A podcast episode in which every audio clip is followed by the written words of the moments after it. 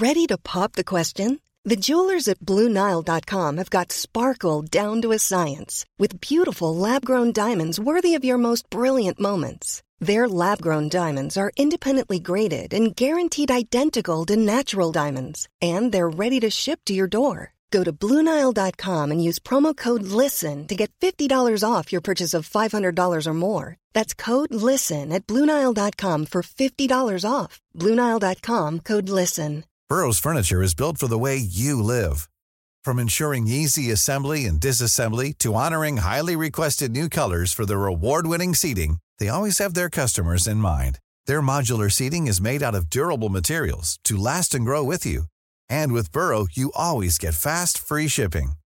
Get up to 60% off during Burrow's Memorial Day sale at burrow.com slash ACAST.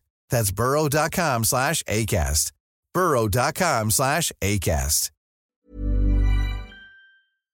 Duktiga nästan förelämpning till en um, extremt framgångsrik oavsett vilket yrke. Så för att lyckas i något yrke, spelar ingen roll om det är konst eller något annat, man måste bli hundra gånger bättre än andra.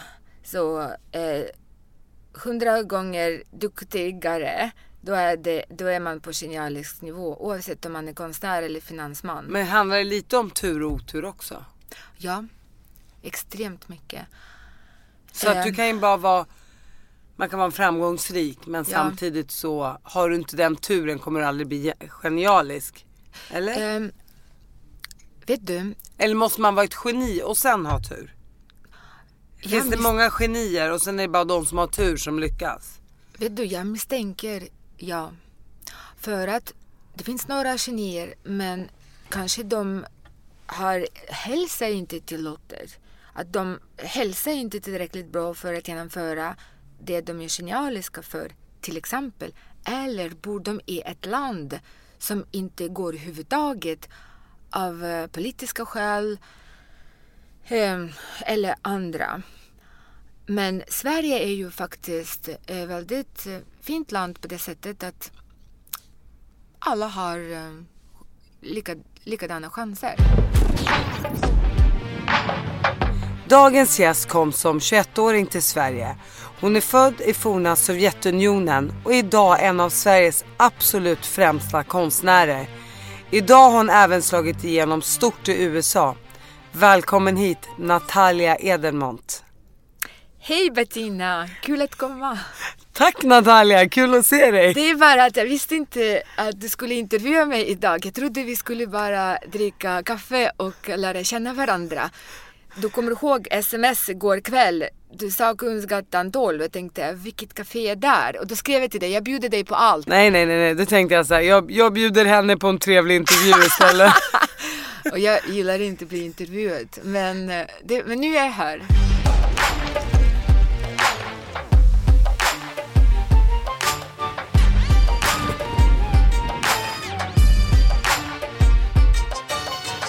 Barndomen, jag kände mig eh, lycklig lottad att jag var född i gamla Sovjet.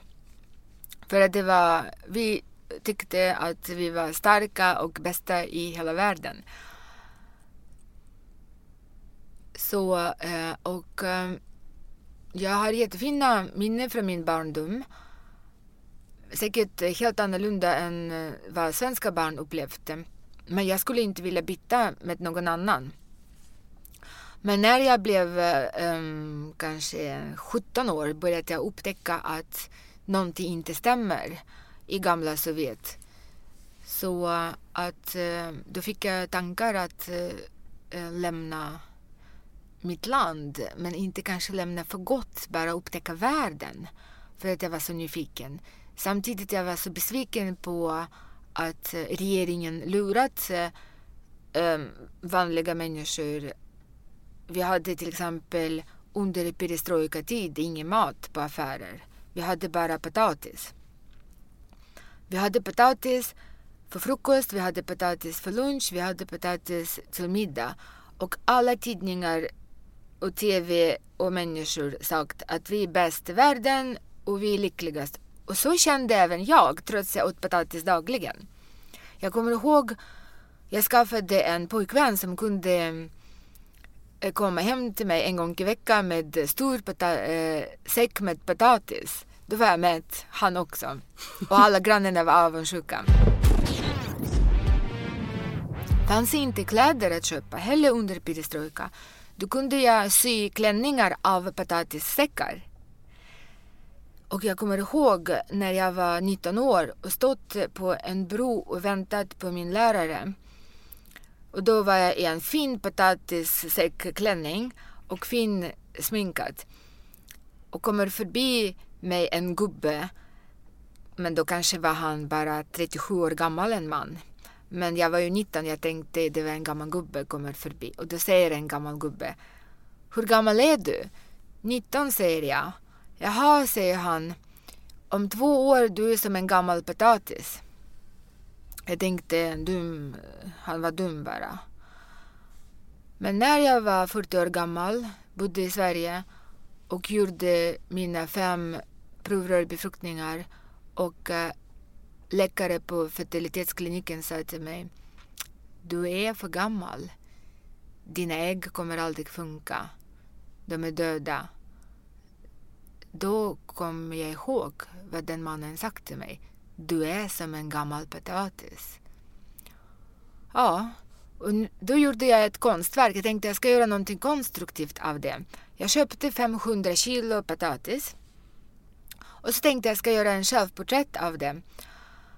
Eh, jag har ehm, lämnat till en kvinna som kunde fixa att dessa potatis kunde gro och eh, dessa grodor blev så långa som en meter långa. Så blev det riktigt gamla potatis.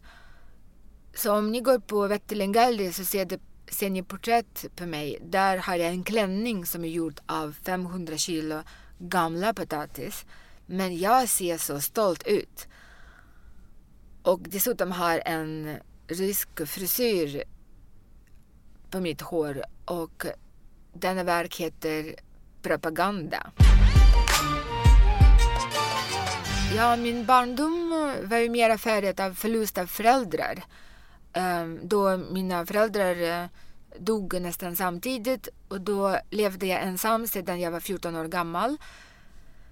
Hade inga släktingar och faktiskt ingen som hjälpt mig. Så jag klarade mig helt, helt fullständigt själv från 14 år gammal. Det var inte lätt, men jag har inte upplevt att det var svårt heller. Jag vet inte. Um, man säger på ryska någonting som det blir lite svårt att översätta. Um, det som inte dödar oss gör oss starkare. Ungefär. Ja, det finns något liknande på svenska. Ja. Så så jag bara kände mig att um, jag klarar av allt. Men du måste ju ändå på något sätt ha fått en styrka utav dina föräldrar. För din pappa dog ju när du var 12 och din mamma dog när du var 14. Jag tror jag fick styrka från skolan och det här sovjetiska systemet som um, sagt till oss alla att vi är bäst och vi är starkast. Mm. Så det, jag trodde ju blint på det. Så kände jag, ja men självklart jag är bäst och jag är starkast. Dessutom jag var väldigt bra i skolan. Det är jättebra. På alla ämnen. Så eh, varför skulle jag tveka ens att jag är inte bäst? Det är klart att jag var bäst. Och nu tycker jag är likadan. Så den känslan bär jag med mig hela livet. Men jag, jag, jag tänker själv så här. Så som jag har läst om dig. att Pappa dog när du var 12, mamma dog när du var 14. Du blev slagen som barn också. Ja, av min mamma. Av din mamma. Men det verkar ändå... Men, vad ska man säga? Men du verkar ändå ha fått väldigt mycket kärlek också, eller? Jag får den upp, uppfattningen att din mamma kanske var hård men att hon ändå älskade dig väldigt mycket. Eller vad känner du? Vet du, jag, jag upplever inte så. Jag Nej. tror inte jag visste vad kärlek för något när eh, under eh, Alltså den frågan har ingen ställt mig. Jag tror det är det första. För jag har inte riktigt bra svar. Men eh, om jag ska vara helt ärlig, jag tror inte jag har eh, upplevt den känslan, kärlek, när jag bott i gamla Sovjet. Vem har jag upplevt kärlek ifrån? Föräldrarna visade ingen kärlek. Det var ingen puss och kram. Um, konstigt nog. Men... Uh, Sa aldrig din mamma jag älskar dig? Nej. Det är ingen som sagt till mig någon älskar mig. Visade hon någon form av rädsla för om du var ute för länge eller någonting som visade att Nej, hon hon brydde var sig? arg bara och slog mig när jag var ute för länge. Så då bara uppfattade jag att eh, nu ska hon slå mig igen när jag var ute för länge. Men att eh, mina föräldrar har aldrig sagt till mig att de älskar mig. Inte den enda gång, det minns jag inte. Älskade du dina föräldrar då? Jag tror inte jag tänkte att jag älskade dem. Jag tror jag tänkte ingenting, kanske tog för givet. Alltså, denna ord var inte i min lexikon, jag vet inte varför. Men det här är lite, eh, du ställer lite eh, jobbig fråga men det är lite bisarrt eh, för mig just nu att upptäcka att mina föräldrar har aldrig sagt till mig att de älskar mig. Jag har aldrig sagt till dem att jag älskar dem. Det vet jag säkert. Ingen ställde denna fråga till mig förut. Ehm, och vad älskade jag då? Jag älskade nog um, sovjetisk president, hela systemet. Att eh, vi alla, barn och ungdomar, älskade systemet. Så det blev din Och du gör det trygghet? för ditt land. eh, Du gör det för ditt land. eh, Du älskar ditt land. Ditt land. vi- Jag älskade mitt land. Det blev din trygghet kan man Ja. säga. Hur dog din mamma? Det är lite jobbigt att ta upp det nu men om jag ska försöka svara lite kort.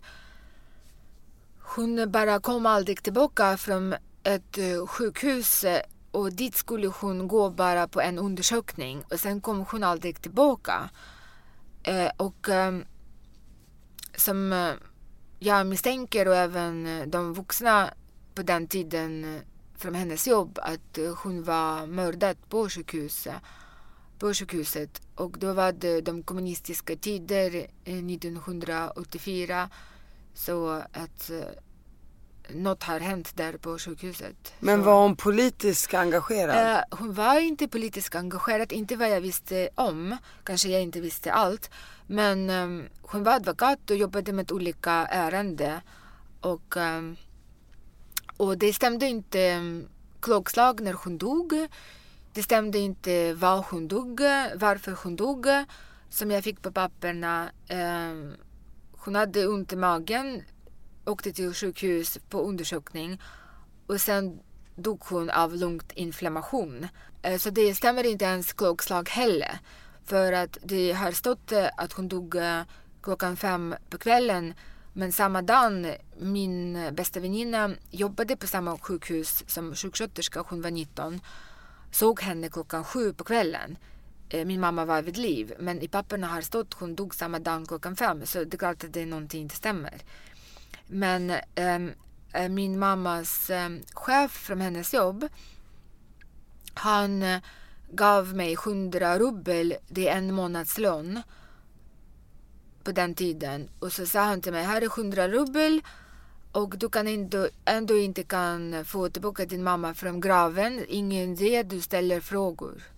Och även eh, jobbet, mammas jobb betalade begravningen. Så eh, var det. Alltså när jag fick veta det då, jag var 14 år gammal, så jag bara, enda jag kände, hur ska jag klara mig? Jag kände inte annat. Det var eh, mest instinkt, hur ska jag klara mig? Vad ska jag äta? Och vad, hur ska jag sova ensam i lägenhet för att jag var rädd för mörkret. Så det var det oroade mig. Hur ska, hur ska, vad ska jag äta? Och inte vad hänt med min mamma. Vad hände med din pappa två år tidigare? Hur dog han? Han var på en, eh, han var ge, ge, geolog och han var på en eh, resa och det var ras i berg och eh, det var inte bara han, flera blev begravda av sten så kom inte tillbaka. Och sen innan min mamma dog, hon eh, kanske kände på sig någonting så hon vill visa mig alla gömställen i lägenhet eh, som var inmurade lite i väggar. Eh, lite pengar, lite diamanter och lite olika eh, medel för svarta dagar. Då kunde jag eh, göra lite hål i väggar, ta fram lite pengar och skaffa lite mat på bordet. Det låter lite Men konstigt, hur- inte hur- som gå till banken. och du bara... kunde bara bo ensam sådär hemma som Ja. 14-åring? Det fanns inga myndigheter eller något som tänkte på att här har vi en föräldralös flicka som vi måste ta hand om. Men myndigheterna tänkte ut upp mig lite senare.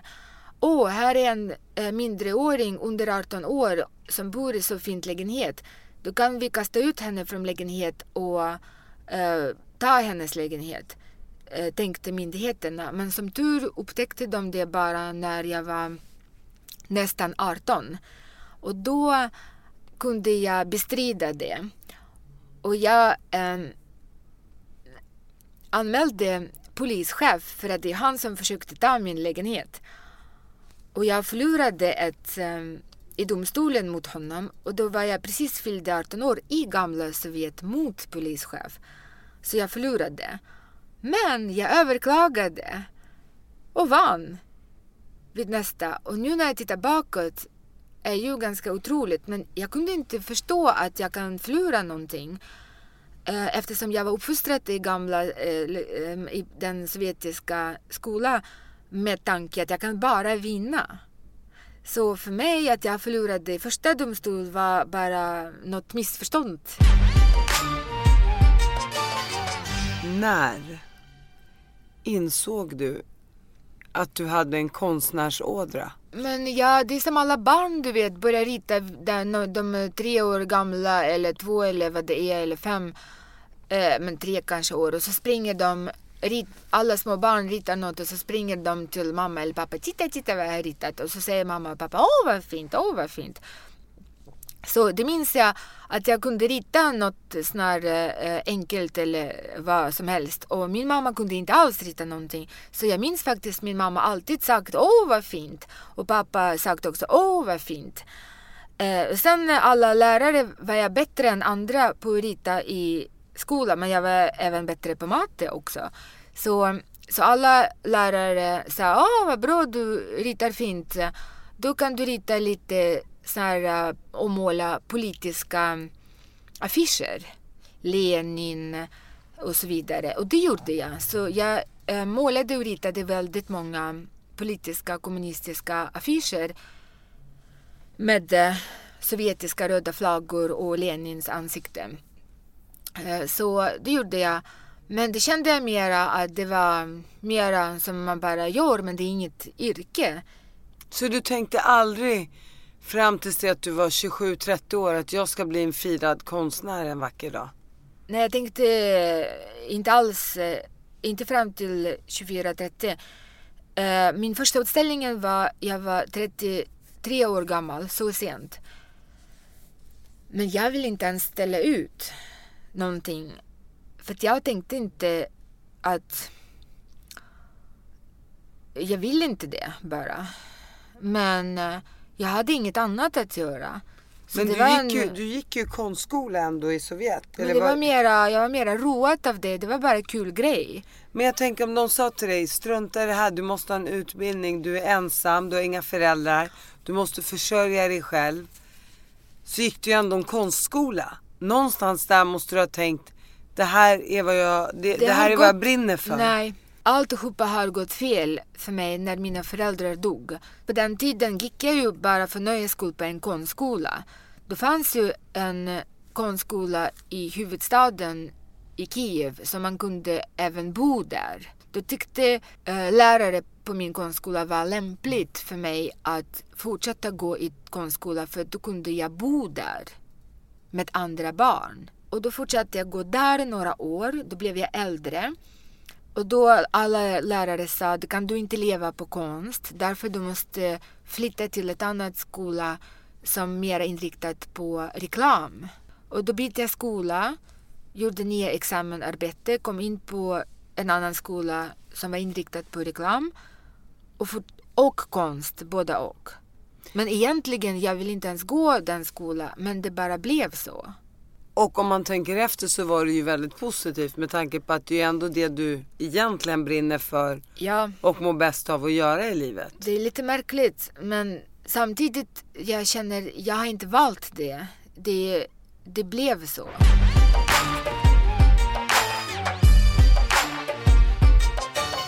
Men jag är inte riktigt nöjd med, eh, som alla andra med det man har. Jag känner Eh, mitt konstnärskap, vad är det för något? Det är bara någonting abstrakt som inte kan krama mig tillbaka och inte älska mig tillbaka. Eh, skulle jag ha ett barn, då sitter barnet i mitt knä och vi kramar varandra. Mitt konstnärskap sitter inte i mitt knä, den sitter på mina axlar och bara tyngrar mig. Och jag måste jobba som ett slav för mitt konstnärskap.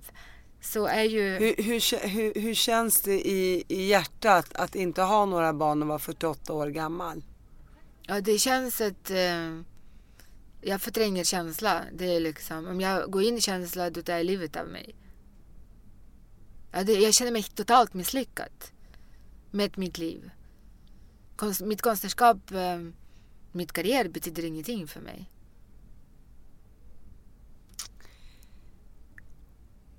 Vad... Jag har inga känslor för mitt konstnärskap. Det är ju ingenting för mig. Jag vet jag kan, jag kan ännu mer, ännu högre, men so what? liksom, det berör inte mig. Min konstnärskap, min framgång berör inte mig. Men det är kan, ingenting för men mig. Men kan man inte säga så här då? Att man ser ju oftast inte till vad man har gjort. Man ser ju till kan det vad man så. inte ja, har. Säkert så. För hade du haft barn och kanske inte, så, inte haft något jobb eller inte gjort någonting. Så är det klart man, man älskar ju sina barn och vill dem väl. Men då kanske man hade tänkt ah, jag har inte lyckats med någonting här i livet. Du har helt rätt. För att jag känner en helt fantastisk, underbar, äh, vackert, underbar, talangfull kvinna. Hon har tre fantastiska barn och även barnbarn nu. Men hon är väldigt olycklig eh, över sitt eh, jag att hon inte hunnit göra någonting åt sina egna talanger. Och jag ser henne till och från och ser hur hon tinar, tinar bort.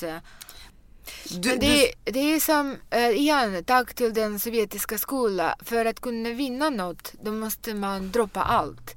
Och då eh, är det ganska, det är extremt tuff, tuffa pass jag jobbar varje dag. Extremt, extremt svårt med allting. Och då för att kunna genomföra det och vinna det så eh, måste jag droppa allt. Jag måste droppa disk, jag måste droppa eh, inte sett vänner på flera år, jag måste droppa precis allting. För då kan jag fokusera bara på en sak.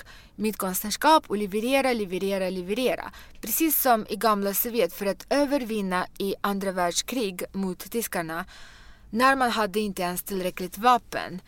Då flög sovjetiska eh, flygplan över tyska trupper med massa soldater så hoppade de sovjetiska soldater från flygplan och med sin kropp och händerna, bara händer, kvävde eh, de tyskarna som var på väg mot Sankt Petersburg. Och många av de ryska eh, sovjetiska soldater som hoppade från dessa flygplan de bröt nacken eller armar och ben innan ens de kvävde någon tysk eh, soldat. Så eh, offrades enormt, offrades många, många miljoner Many of us have those stubborn pounds that seem impossible to lose, no matter how good we eat or how hard we work out. My solution is PlushCare. PlushCare is a leading telehealth provider with doctors who are there for you day and night to partner with you in your weight loss journey. They can prescribe FDA-approved weight loss medications like Wagovi and Zepbound for those who qualify. Plus, they accept most insurance plans. To get started, visit plushcare.com slash weight loss. That's plushcare.com slash weight loss. Burrow's furniture is built for the way you live. From ensuring easy assembly and disassembly to honoring highly requested new colors for their award-winning seating, they always have their customers in mind. Their modular seating is made out of durable materials to last and grow with you.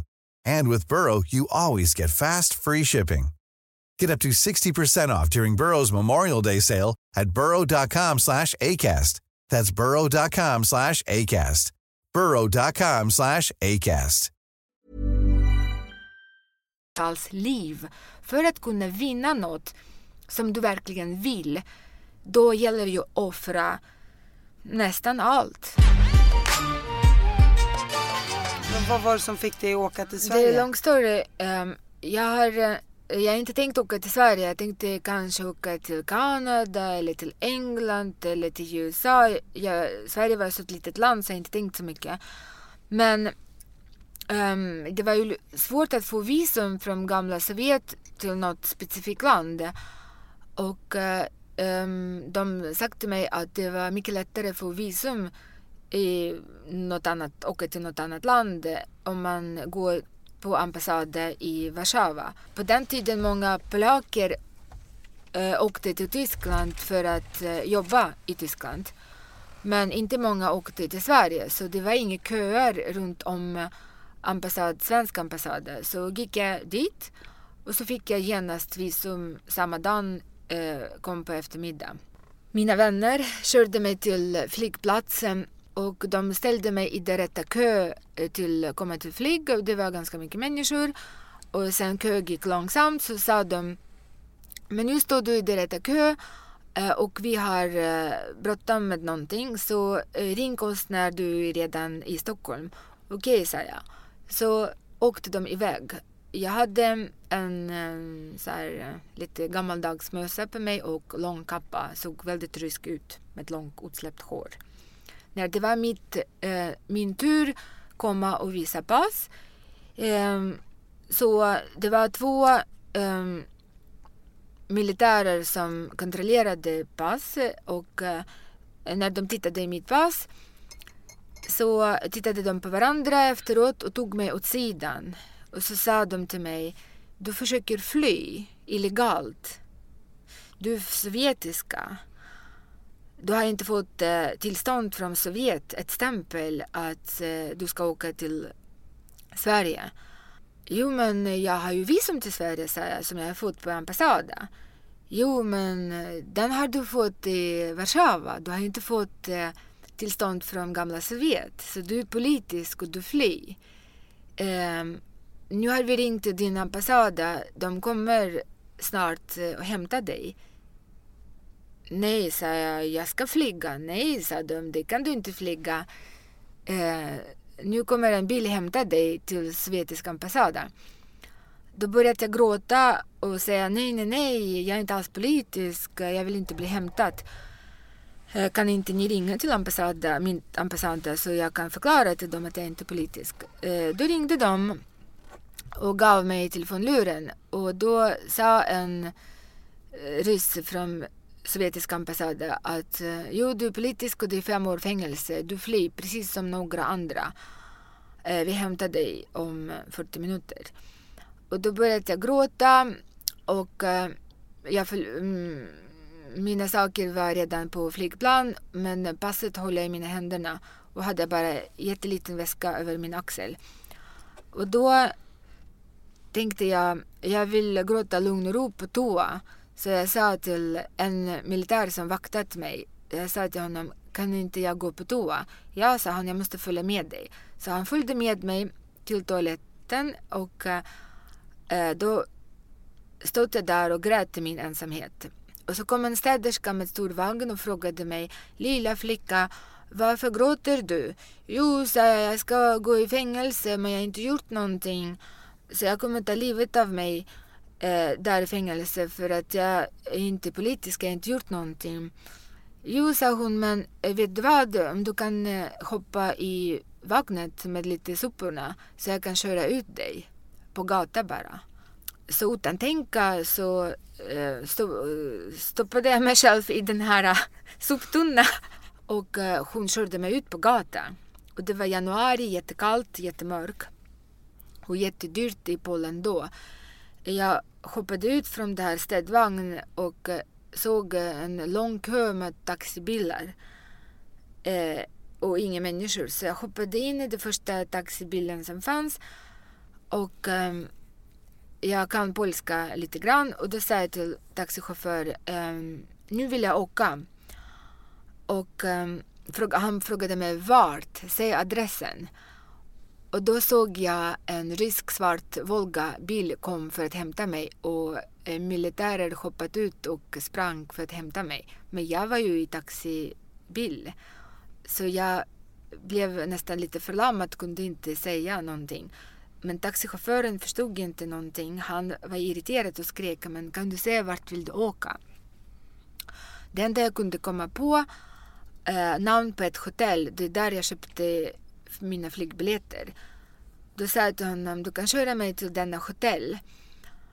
Och eh, då stängde han dörren med ett smäll och så åkte vi. Jag var tyst hela resan för att jag var så rädd att han kanske förstår att jag flyr och vänder bilen. När vi kom till Marriott hotell hoppade jag ut, betalade och då ringde till mina vänner. Det var telefonautomat. Då ringde jag till mina vänner, frågade någon på gatan för lite småkund och gjorde ett telefonsamtal. Och då säger mina vänner Åh, vad roligt att du ringer. Är du redan i Stockholm? Gick det så fort? Nej, nej, sa jag. Jag är inte i Stockholm. Jag är på Marriott Hotel på nedre våningen och ringer. Jag har lånat här lite pengar. Kan ni hämta mig? Och då var det faktiskt fascinerande. De har inte ställt en enda fråga. Varför är du där? Vad har hänt? De sa ingenting. De bara... Ehm, vår pappa kommer hämta dig. Och la på luren. 20 minuter senare kom deras pappa hämta mig. Igen han tittade på mig. Ställde inte den enda fråga. Varför? Vad har hänt? Varför är du här? Han ringde tillbaka hem och frågade vart ska jag köra henne. Så de organiserade direkt ett annat adress eh, som jag skulle inte kunna hitta. köra mig. Och efter det började vi tillsammans fundera hur ska jag kunna eh, fly från landet för att komma, komma lagligt till Sverige eftersom jag hade visum till Sverige. Den första tanken såklart kom att betala på flygplats, muta eh, flera hundra dollar och då kanske jag kan bli insläppt för att jag har ju svensk visum. Men fick vi veta via kontakter att alla letat efter mig, mitt namn var i dator och eh, mitt utseende och allting så jag kunde inte flyga. Då tänkte vi kanske kan åka bil och promenera genom Tyskland eh, eh eller åka tåg till Tyskland först och sen till Sverige. Men då måste jag ha transitvisum till Tyskland. Då måste jag gå till tyska ambassaden och ansöka för tysk eh, transitvisum, vilket vi gjorde. Vi kom till tyska ambassaden och då var det massa eh, människor runt om för att alla vill åka till Tyskland och jobba. Då var det tre dagar och tre nätter väntekö. Så vi var tre dagar och tre nätter i kö men vi bytte ut varandra så vi kunde sova emellan. Och när det kom min tur, jag kom in på ett rum till en tysk eh, konsul och jag kommer ihåg på hans bord stod ett porträtt av en, eh, en afrikansk kvinna. Det kändes att det var hans fru eftersom det var i ett fint ram. Och uh, han frågade mig, tittade i mitt pass och frågade mig varför vill jag ha transitvisum till Tyskland. Så sa jag, jag tycker det bara är kul, lite kul, titta lite i Tyskland innan jag åker till Sverige. Ja, sa han, du får ett transitvisum av mig. Men jag rekommenderar dig inte använda den. Jag rekommenderar dig åka till eh, Svinoujscie, en liten stad och därifrån ta båt till Ystad till Sverige. Varför då? frågade jag. Ja, sa han. Ditt namn är ju redan i dator, alla letar efter dig. Och eh, där finns inga datorer på denna gräns i Swinoujscie. Så det enda chans du kan åka till Sverige är ju därifrån. Men jag förstår ingenting vad du menar, säger jag. Jag, jag förstår inte vad du menar. Nej, nej, sa han. Du behöver inte förstå vad jag menar. Här är transitvisum. Du får göra som du vill, men min rekommendation. Jag kom ut. Mina eh, vänner hoppade på mig och frågade Har du fått visum? Har du fått visum? Ja, ja, sa jag. Jag har fått visum. Men jag kan inte använda den. Eh, så, och då tog jag denna väg och när jag kom till eh, Svinaujscie, den staden, liten stad i väntan på svensk båt. Eh, vi försökte göra lite eh, ännu smidigare. Då visste vi att de hade inga datorer. Då tog vi mitt röda sovjetiska pass i en polsk eh, grön plastfodral som dekoration. Den är jättevacker. Så när jag ger passet, då tror man att det är polsk först, men när man öppnar så ser man att den är sovjetisk. Och eh, de sidorna där det skulle bli stämpel från Sovjet att eh, åka utomlands har vi klistrat lite grann ihop så att det är lite svårt att öppna. Men den här eh, sidan där det är svensk visum är ju jättelätt att öppna. Dessutom ligger 100 dollar där. Så när jag sträckte eh, min hand med passet så det var ju två militärer som kontrollerade på den polska gränsen. Så tittade de i passet, så tittade de på mig och sen stämplade de och så fick jag passet tillbaka och så kunde jag sakta gå till båten. Och när jag kom till båten tittade jag i passet, 100 dollar saknades. Och så tänkte jag, nu klarade jag mig. Och när jag kom till Sverige var ju inget problem eftersom jag hade svensk visum. Otroligt. Men då sa myndigheterna, du kan inte vara politisk och stanna i Sverige. Vi ska skicka dig tillbaka. Åh herregud. Men, men då hamnade jag i fängelse i fem år, sa jag. Men då rekommenderade de mig att gifta mig så fort det går, vilket jag gjorde. Berätta om genombrottet. Men jag förstod inte att det var genombrott.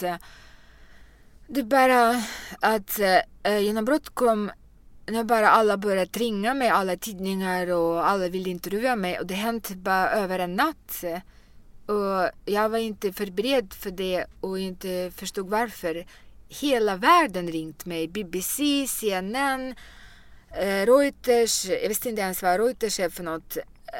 Alla. Eh, och när var det här? Sverige, eh, det, var, det var januari 2004. Då hade du gjort din första utställning?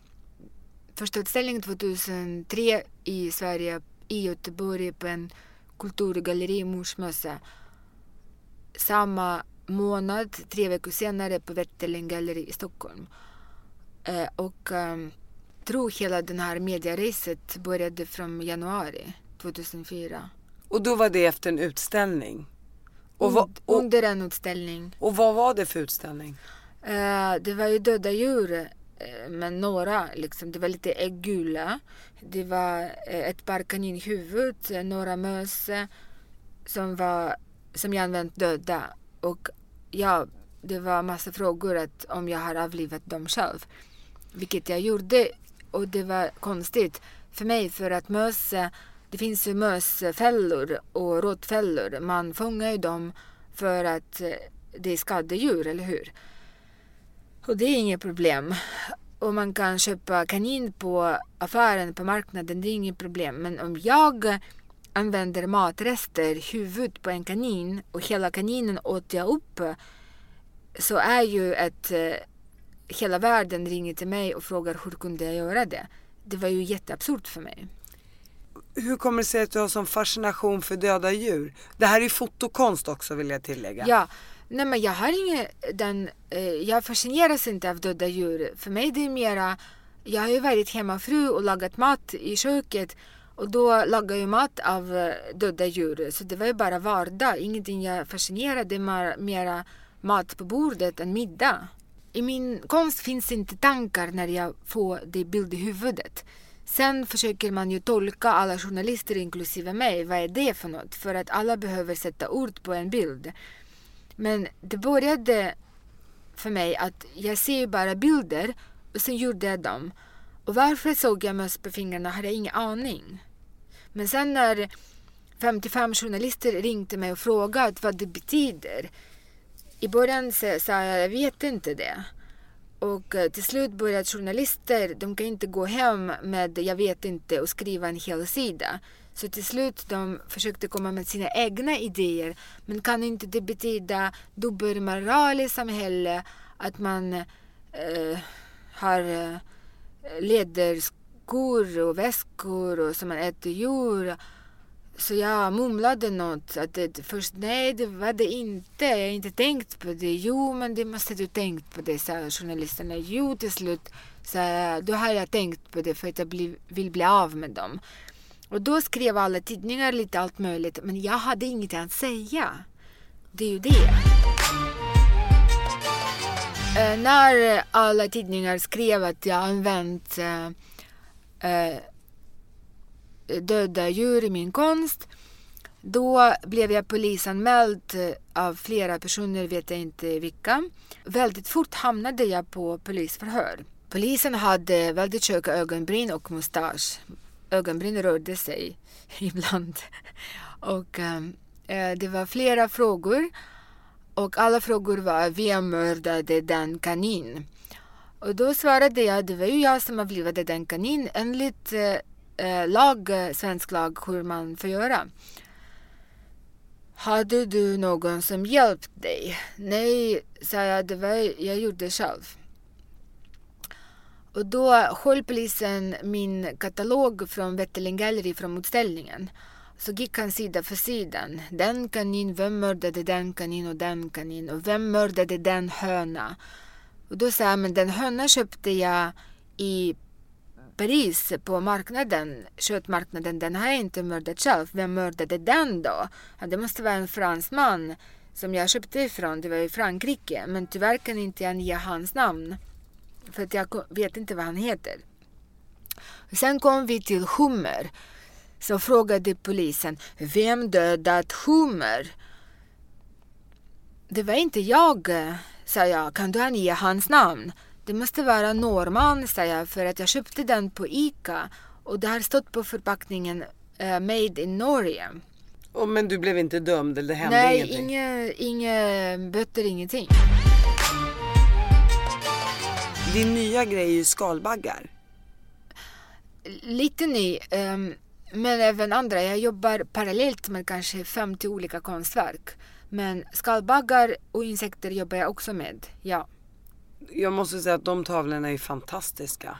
Hur, gör, hur får du skalar ju av skalbaggen. Skalar av skalbaggen och uh, sen med pincett uh, klistrar en och en ihop och även blandar med trollsländor, vingarna eller fjärilsvingarna och använder speciellt lim som konservator och, på museum. Och så bygger du de här vingarna på varandra. Ja. Hur många timmar tar det att en sån tavla? Det kan ta 100 timmar, 500 timmar, beror på storlek. Jätte, jättemånga timmar. Och, och dina verk säljs ju idag för flera hundratusen kronor ja, styck. Det kan, collage kan kosta 800 000 styck. Ja. Då, då, då, just för, för att lyssnarna ska förstå hur framgångsrik du är.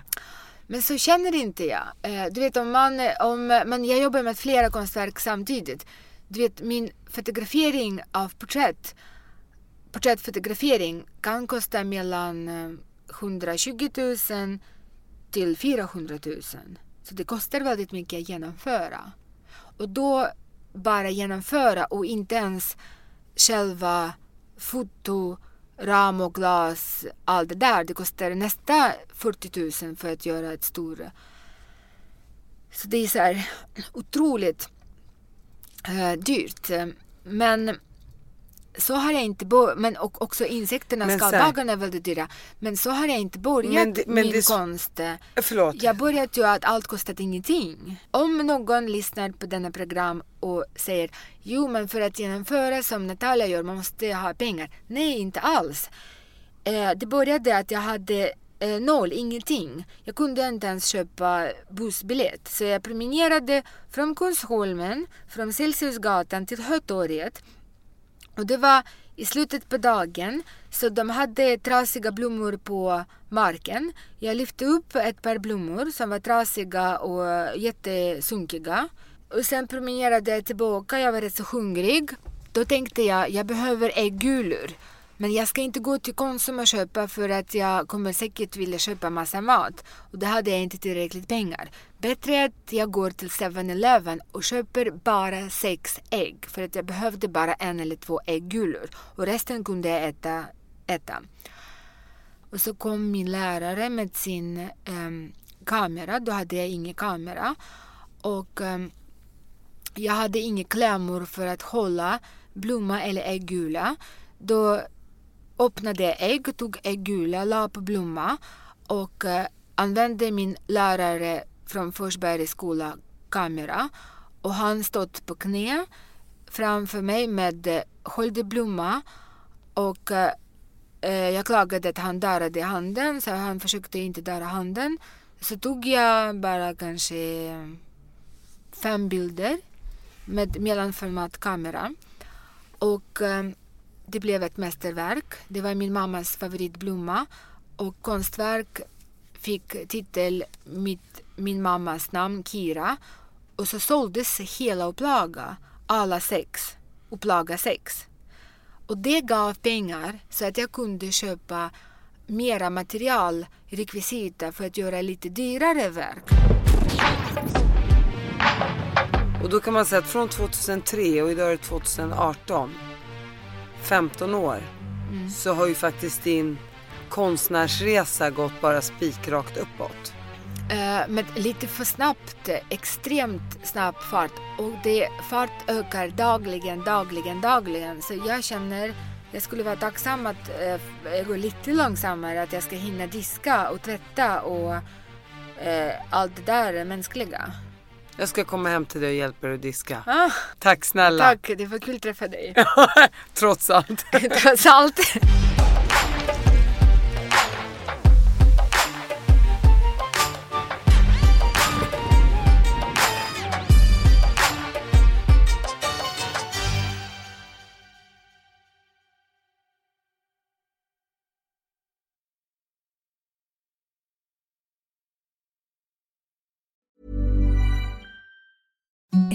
The softest sheets you've ever felt. Now imagine them getting even softer over time. That's what you'll feel with Bowl Branch's organic cotton sheets. In a recent customer survey, 96% replied that Bowl Branch sheets get softer with every wash. Start getting your best night's sleep in these sheets that get softer and softer for years to come. Try their sheets with a 30-night guarantee. Plus, get 15% off your first order at bowlandbranch.com. Code BUTTERY. Exclusions apply. See site for details.